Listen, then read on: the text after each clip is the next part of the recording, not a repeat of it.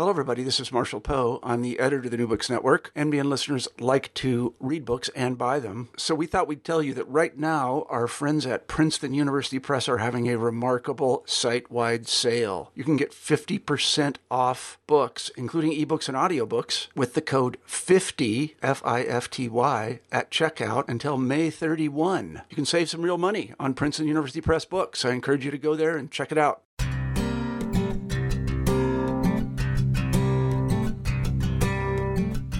Hello, this is Monica Wilkie. I'm the host of New Books in Media and Communication, a podcast on the New Books Network.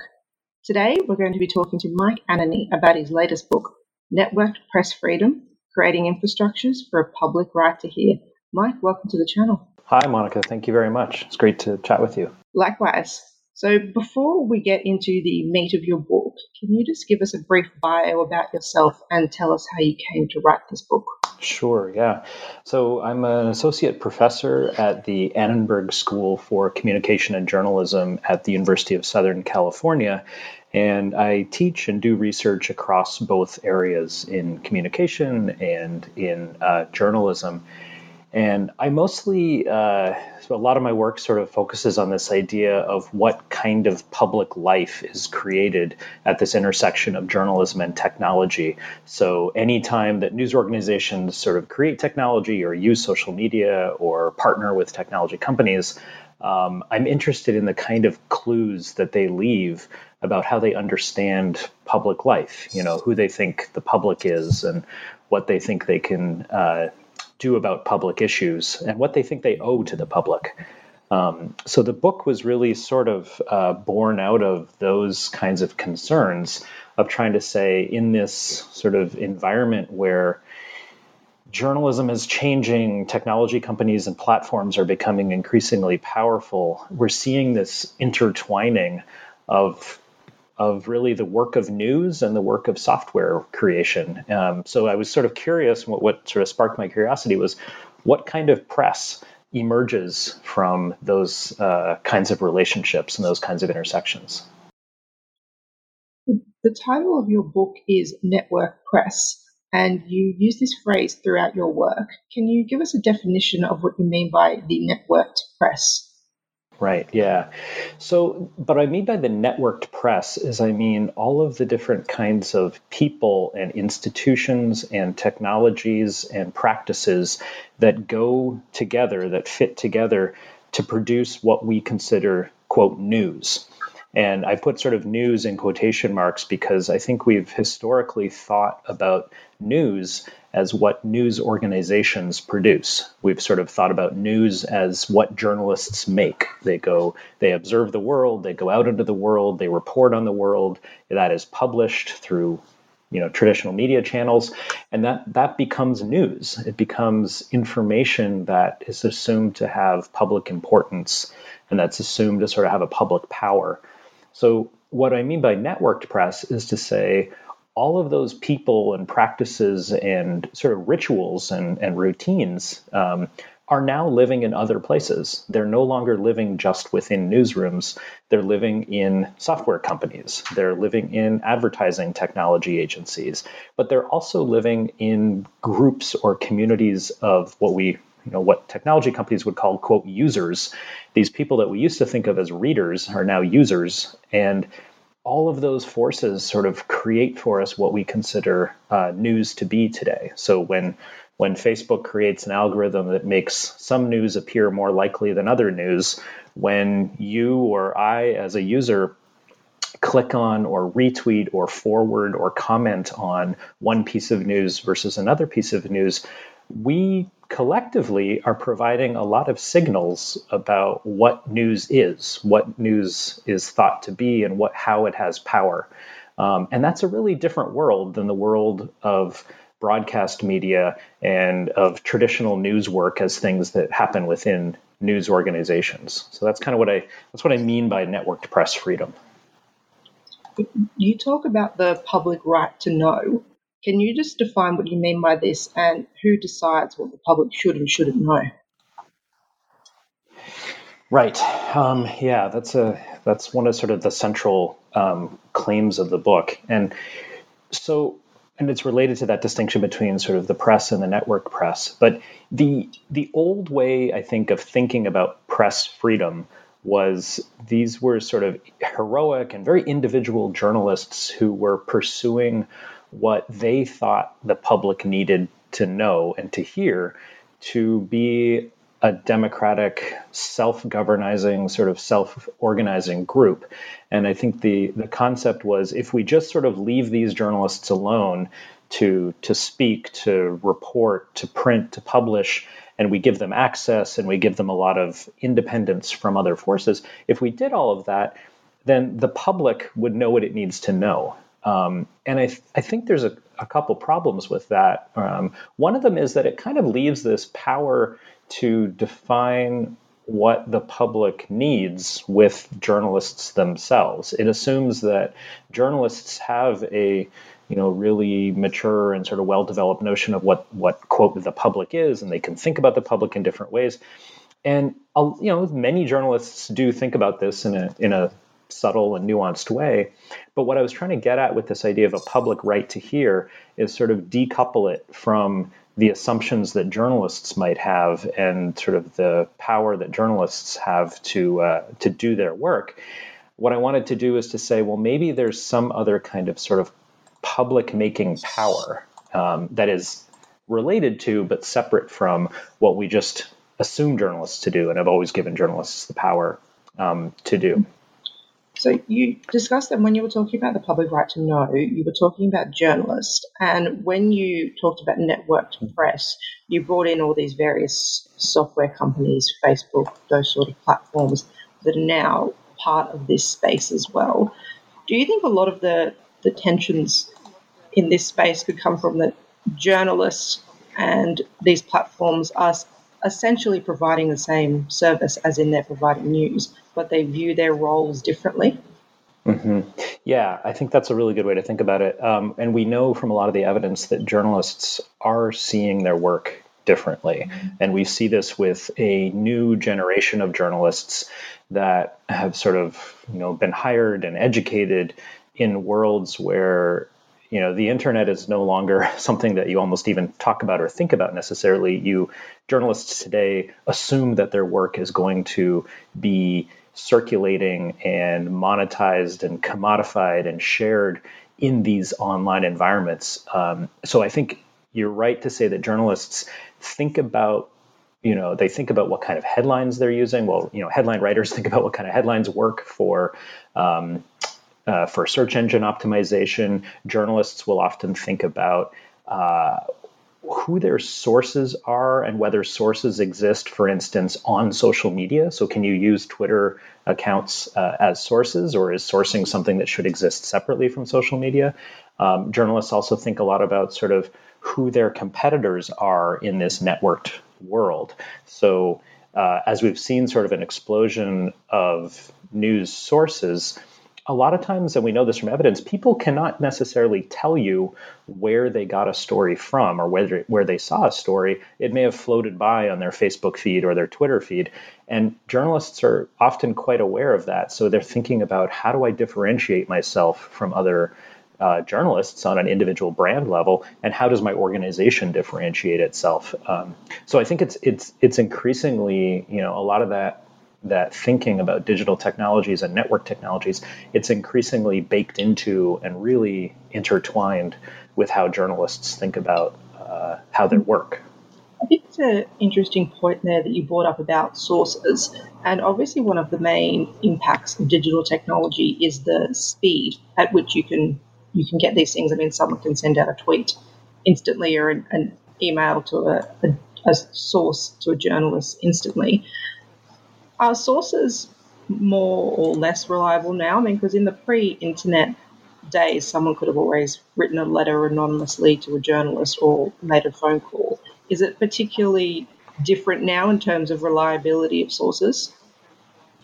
I think it's different. I think I wouldn't I wouldn't want to say that you know sourcing today is easier or more reliable than it was in the past. I think you've got a different set of signals and concerns to be aware of. So, uh, so a few a few cases come to mind where you know, for instance, somebody, and I talk about this in the book, but somebody like Andy Carvin, when he was reporting on the uprisings and the riots in uh, Middle East and North Africa, um, in Egypt and Tunisia, especially, um, he was doing sourcing in a really different way. He was, you know, sitting in his office in Washington D.C. as a reporter with NPR at the time, and he was trying to figure out what was going on on the ground in these in during these uh, these uprisings. And he was doing a lot of really sophisticated verification work where he was sort of reaching out to his networks of contacts. He was uh, you know flying with Google Earth images and trying to figure out where were images coming from where was video coming from. He was you know in a sense he was giving us a master class in how to do verification.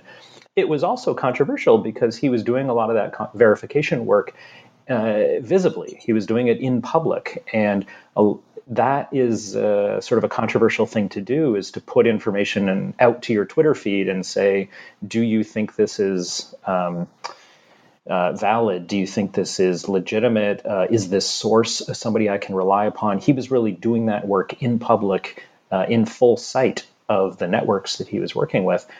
Um, you know, he says, and, and I understand why he would say this, he says that that's part of the work of journalism now is doing that work in public. That's a really different kind of work to do than the older days of, you know, being in the newsroom and doing all that work privately and in a secluded environment, and then publishing a story that you could back up, that you could sort of claim. Um, so I think the sourcing is happening, you know, differently in that way. But a, a second example or a second context is there are there was a case the Washington Journal or sorry the Washington Post these are these are world class journalists. Um, the Washington Post had a case a little while ago where some of their journalists were using Twitter bot accounts so automated Twitter bot accounts. They were uh, using those bots as sources within the stories that they were making.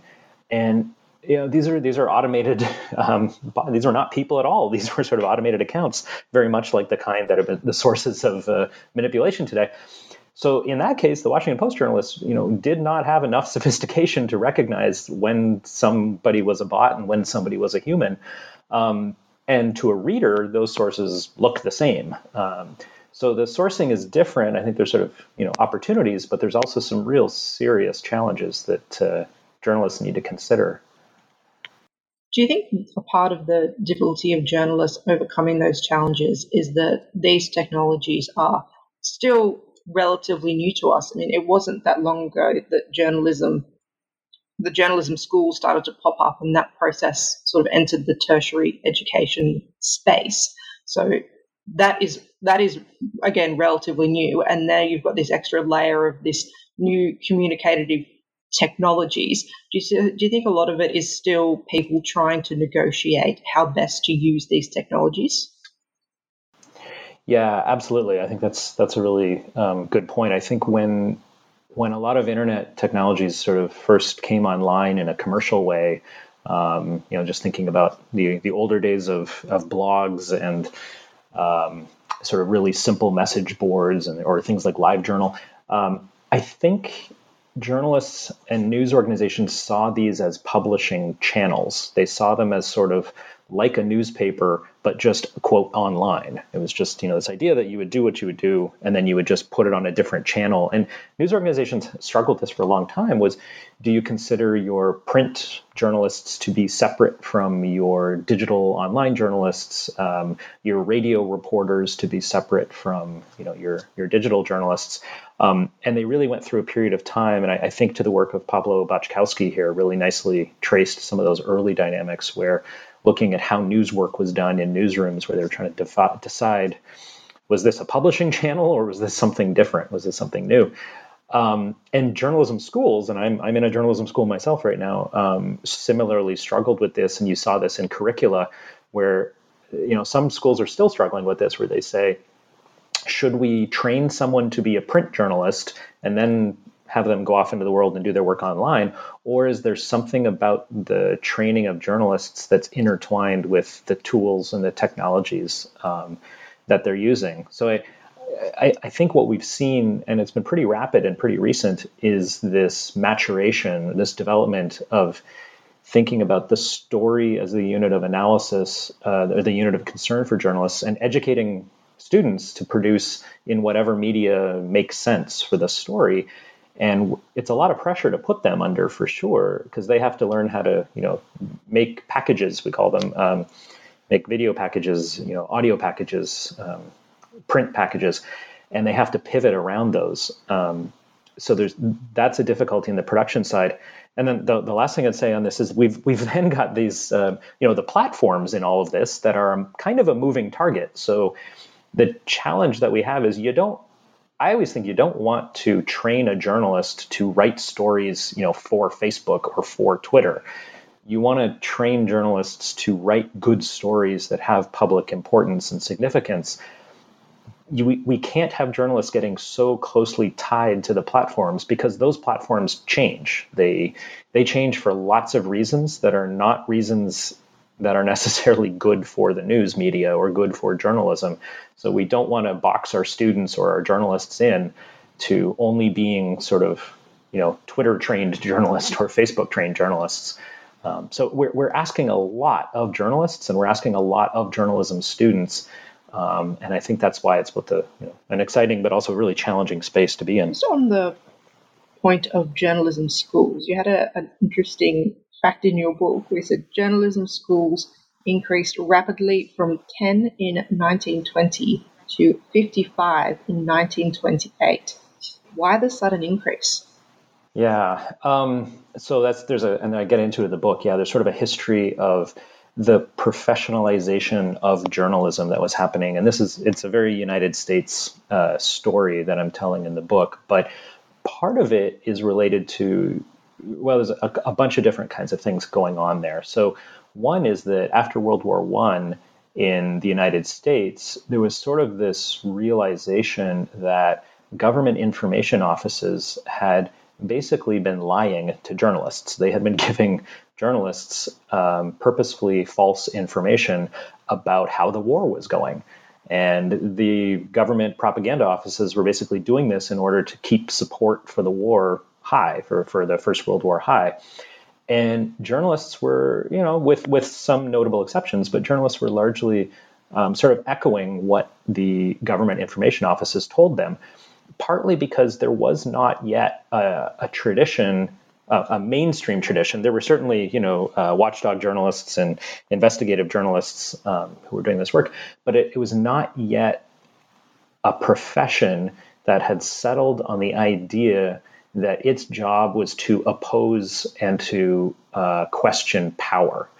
And the idea that the government might purposefully lie to you and try to use you as a journalist as their mouthpiece, that was a pretty new idea. And there was sort of a crisis of journalism after World War One. And people like Daniel Hallin have written about this, but also, you know, uh, people like Walter Lippmann weighed in on this. People like John Dewey weighed in on this there was sort of this question of what is journalism up to? Is it is it about giving citizens and residents information to make decisions? Is it about reflecting a social world that's presumed to be stable and unchanging? Is it about convening publics and bringing people together through communities of concern? Um, I think part of the reason you saw that that rapid expansion of journalism schools was sort of this post World War One crisis that the profession's going through to kind of say what is it doing, uh, who is it accountable to, who is it trying to hold accountable, um, and what's what does it mean to train journalists? And that's those are those are perennial questions. We kind of still have those questions in journalism schools today of what it means to do that work.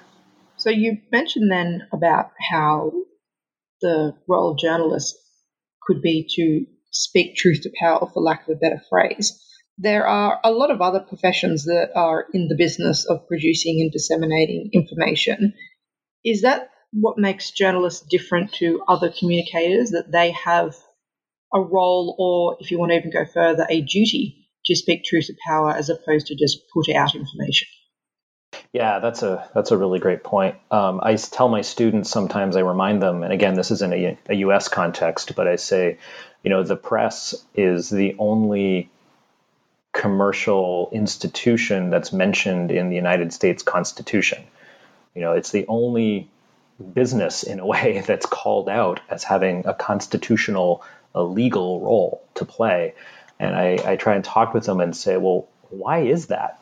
Like we, we don't call out we don't call out medicine, we don't call out you know the judiciary in the same way.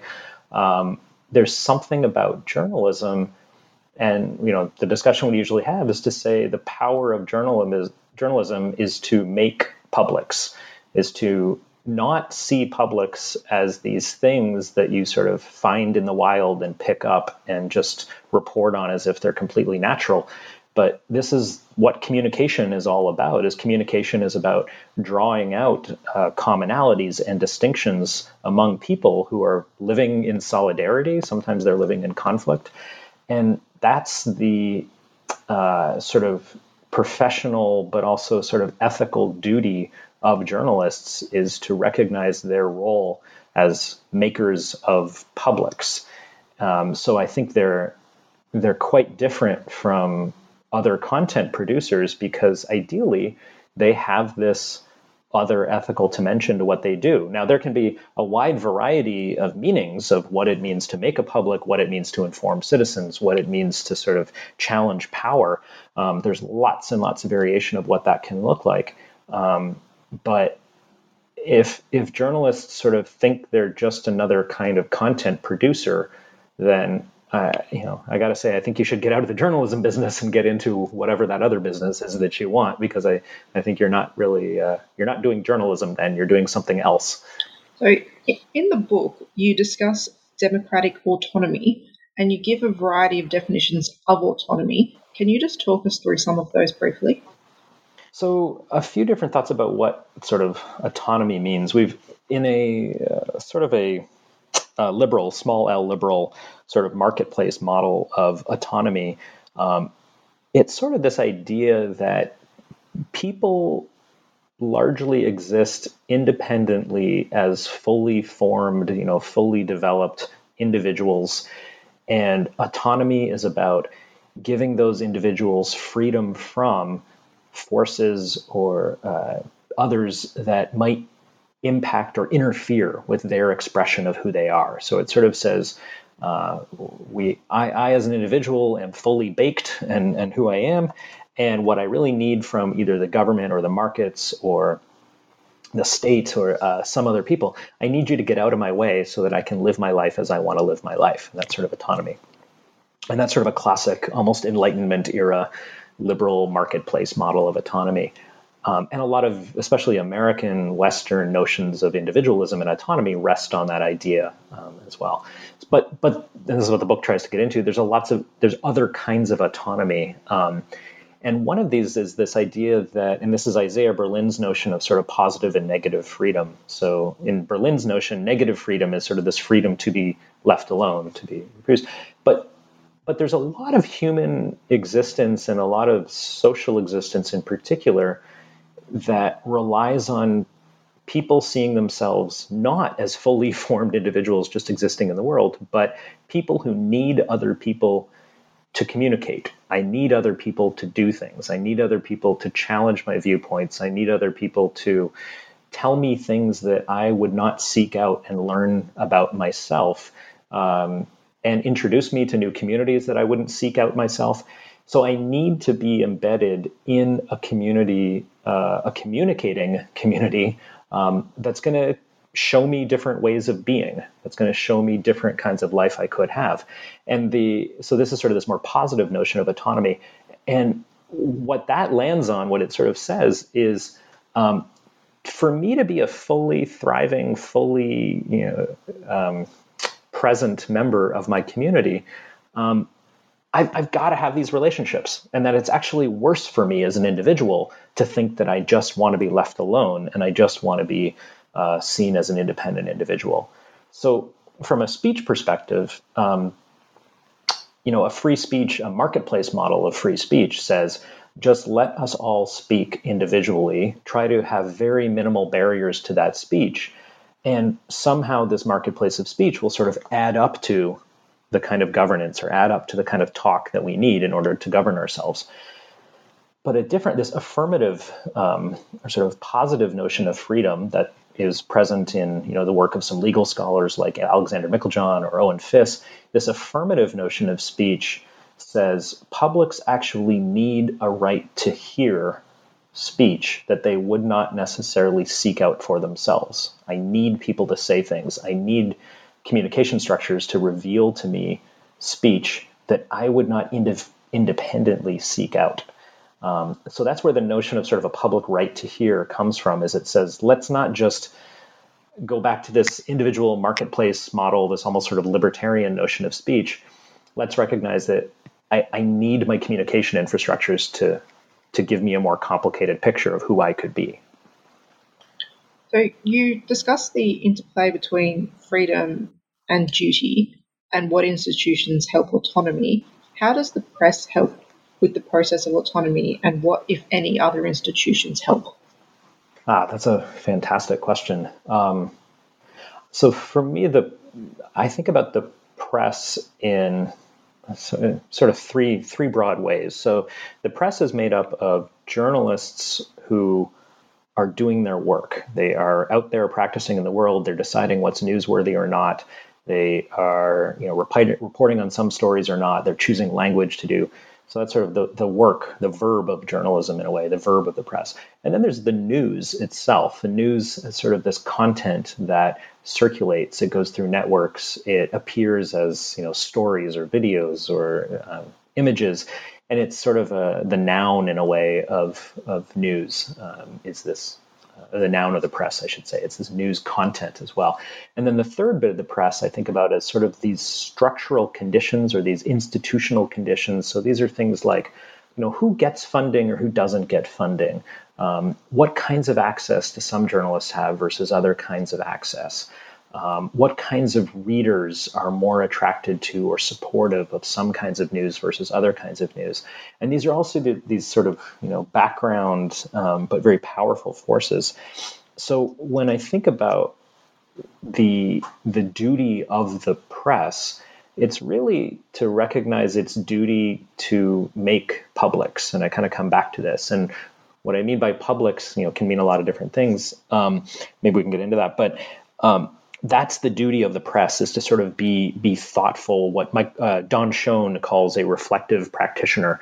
A reflective practitioner is somebody who's able to do their work, but also take a step back and look at the kind of work they're doing and ask these questions of you know how far or close am I getting to an ideal. So when I think about the duty of the press, it's across those three levels of I want reflective practitioners and journalists who are thinking about what they do. I also want sort of the content analysis kind of um, piece of this that a lot of journalism scholars do, where it's looking at what type of news circulates, um, what types of things are being said, what types of things are not being said. And then I want this third piece, which is really about these institutional conditions, to say what kinds of journalism and kinds of news could we get if we had different funding mechanisms, if we had different legal structures, if we had different sort of cultural assumptions. Um, so that, I'm not sure if that answers it, but that's how I think about the duty of the press as sort of spread out across those those three levels of analysis. So you mentioned publics then. So can you just define what you mean by publics and discuss a couple of the different ones that exist? Sure, yeah. And the, the book gets into more detail on this for sure. But um, yeah, there's a few different kinds of publics um, that we can think about. So um, one type of public, and this is sort of um, like a, a pragmatic or John Dewey would sort of have this kind of public where you think about publics are these shared conditions of life that you cannot escape you cannot remove yourself from. And you can these are usually uh, public goods you can think about as like the air we breathe the the water we drink um, but you can also think about like public school systems or taxes or things that we uh, we want to devise collective solutions to because it's you know it's good for me to even though I might not have kids myself it's good for me to live in a society where people are well educated and have you know thriving schools um, to live in. Uh, it, it's good for me to live in a place where I can reliably walk outside and breathe clean air. It's good for all of us to not worry about the health of the water coming out of our taps. These are sort of shared conditions of life that you can't you can't fully um, escape from. You can't just devise individual solutions to it. Although, especially in a U.S. context, some people do. Right? They send their kids to private schools. They'll have private um, you know private water systems and things like that. So that's one kind of public is sort of public. Dewey would call that sort of a public of shared consequences. Um, but we can also think of other publics like a Habermasian sort of communicative public where it's about um, thinking about publics as groups of people that get together to dis- to rationally discuss and to sort of um, on a on an even playing surface present information and uh, devise solutions to shared problems. But it's very much this sort of uh, rational exchange of ideas, and the power there is in the um, in the uh, the discourse, you know, in sort of how that discourse is designed. And, you know, somebody like Habermas has done a lot of work on it. Um, but I'm also thinking there's another, you know, way of thinking about publics as sort of in a Chantal Mouffe uh, kind of way of thinking about agonistic publics, where um, it's, you know, to, to oversimplify in ways to say, well, she might say, well, who are we kidding that we're all going to be coming together in these lovely Habermasian ideals of discussion? Um, we need public life that actually makes space for contestation, for competing viewpoints, for actually taking to task the kind of power imbalances and power differences that exist. And somebody like Nancy Fraser would say this as well in terms of her critique of Habermas, is to say, let's not kid ourselves and think that we're living in this lovely, you know, ideal, equitable society. A lot of what public life is about is engaging with those power differences. And It is about uh, figuring out what what equity and what equality looks like, and that that entails contestation. That entails um, you know arguments a lot of times. So the, I, I, could go on, but those are sort of some of the the types of publics. But it's in thinking about it in terms of the the press duty and your your previous question is that a lot of journalists, I think, sort of default kind of to this Habermasian ideal of the public. Um, a lot of journalists will talk about, you know, the rational, informed citizen who is, um, you know, making good choices about how to vote or how to spend money. And there's sort of it's this ideal of individual rational action. That's I think that's my read of a lot of dominant forces in journalism is that's what they think they're up to. Um, but there's other ways you can think about journalism. Maybe it's the shared conditions way. Maybe it's a, a journalism of empathy. Maybe it's a journalism of solution making. Um, maybe it's a journalism of contestation. Um, there's lots of other kinds of public that uh, that the press could be making. You just said that there were a lot of different ways to think about journalism and um, I'm just chuckling a little bit because I the next question I found um, Timothy Cook's research quite amusing because of the conclusion he drew. So you said Timothy Cook's study into journalism, in which he concluded that he has no particular faith in journalism, given that journalists are unelected and it's difficult to hold the press to account. So, given his rather pessimistic, I would say, interpretation, how can the press represent the public when, as he concludes, they are unelected people? Yeah, that's that's a fantastic question. I know, and Cook's work is really sort of foundational and really central to the way the book thinks about institutions um, and sort of journalists' relationship to institutions. But I think accountability can come in a few different ways. I mean, one is that so the marketplace does provide a certain amount of accountability, and that's a very American solution to sort of the problem of accountability. It presumes that you know, people are voting with their feet and, and, eyeballs and clicking on the things and paying for the things they want to, and that that somehow that will provide us with uh, sort of accountability in that in that way. But I think I, I actually think I, I, take sort of the public media model a little bit more is that there's sort of a relational accountability that journalists can be engaged in. So uh, a simple example is, you know, NPR, National Public Radio in the U.S., has this sort of membership model um, sponsorship model where people um, uh, become quote members of their their public radio stations. That is a really it's a fairly different way to think about accountability when you see your audiences not as people who are going to just you know make a decision to move to some other channel or to give you money or not give you money but if you have this sort of relational aspect of accountability um, where you they live in your communities and they share a same sense of the problems that you might have.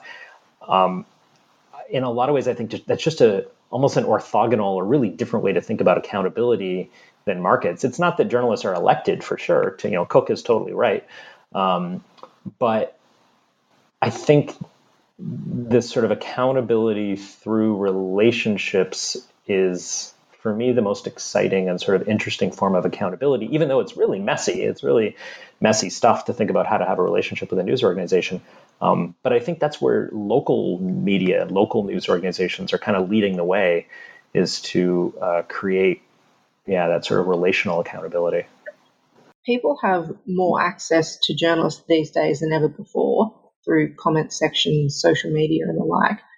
Do you think these things could help with the relational aspects that you just described if people feel like they are able to access the journalist directly?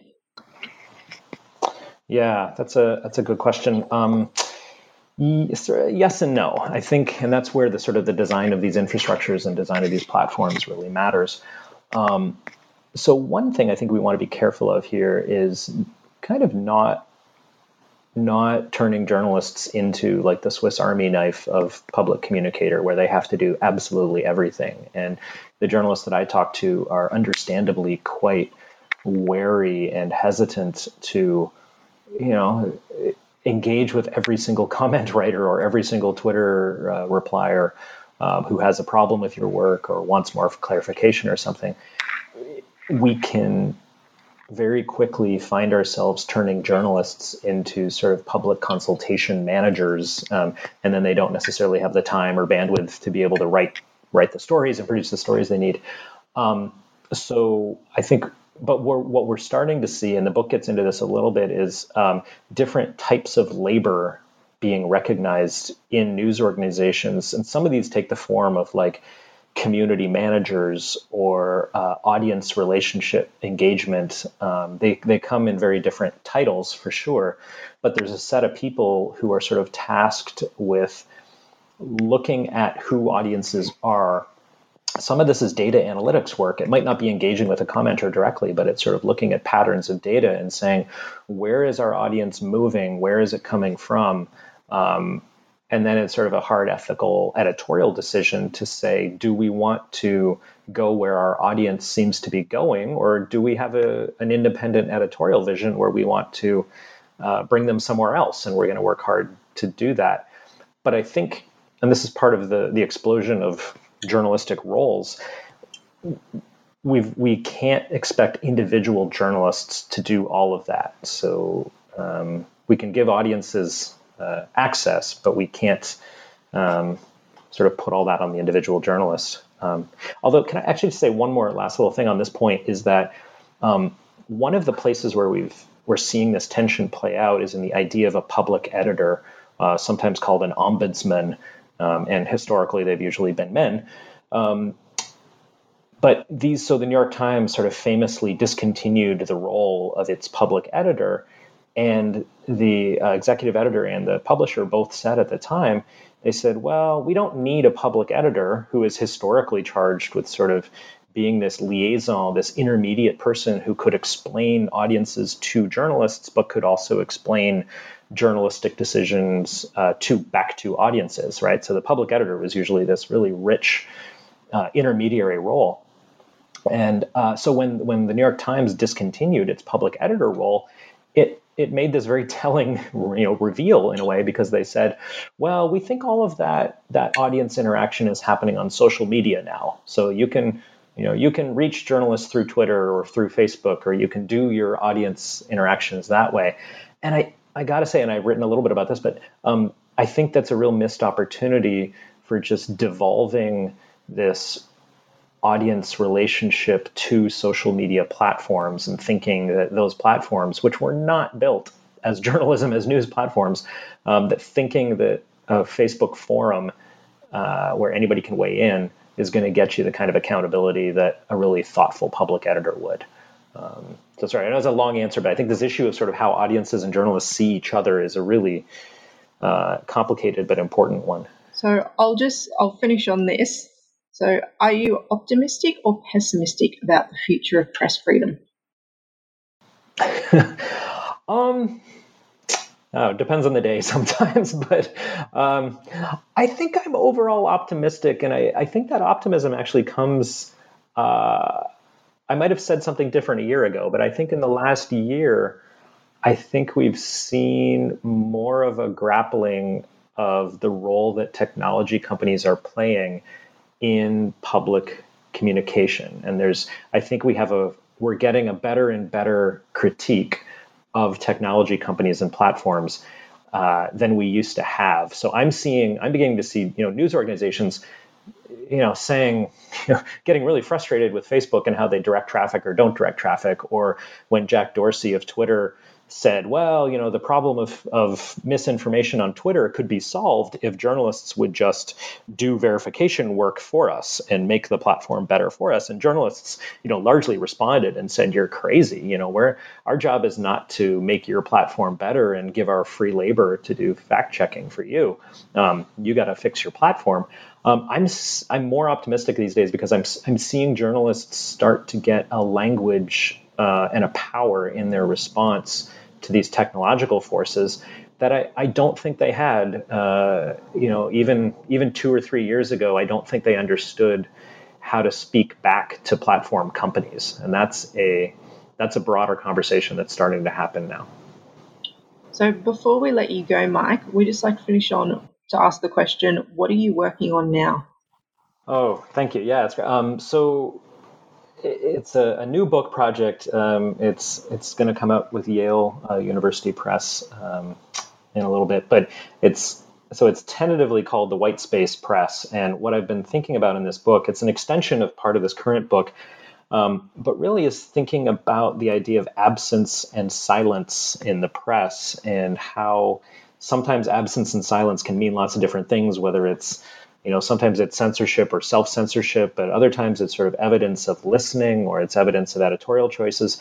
So it's a bit of an abstract follow-up in a way to the current book but it's to try to look at uh, this phenomenon of absence or silence or um, uh, and and ask you know what does that mean for the press and what does it mean for public making? So it's a it's a short book, but it's a bit of a, an abstract diversion after uh, being in the weeds of, of digital journalism. Well, we'll definitely have to get you back when that one comes out. Oh, that would be fun. That would be great. Mike, thank you very much for joining us. Thank you so much. I appreciate it. That was Mike Ananny and his latest book, Network Press Freedom Creating Infrastructures for a Public Right to Hear, is available now. I've been Monica Wilkie, and this was a New Books Networking Media and Communication podcast. Thank you for listening, and we'll see you next time.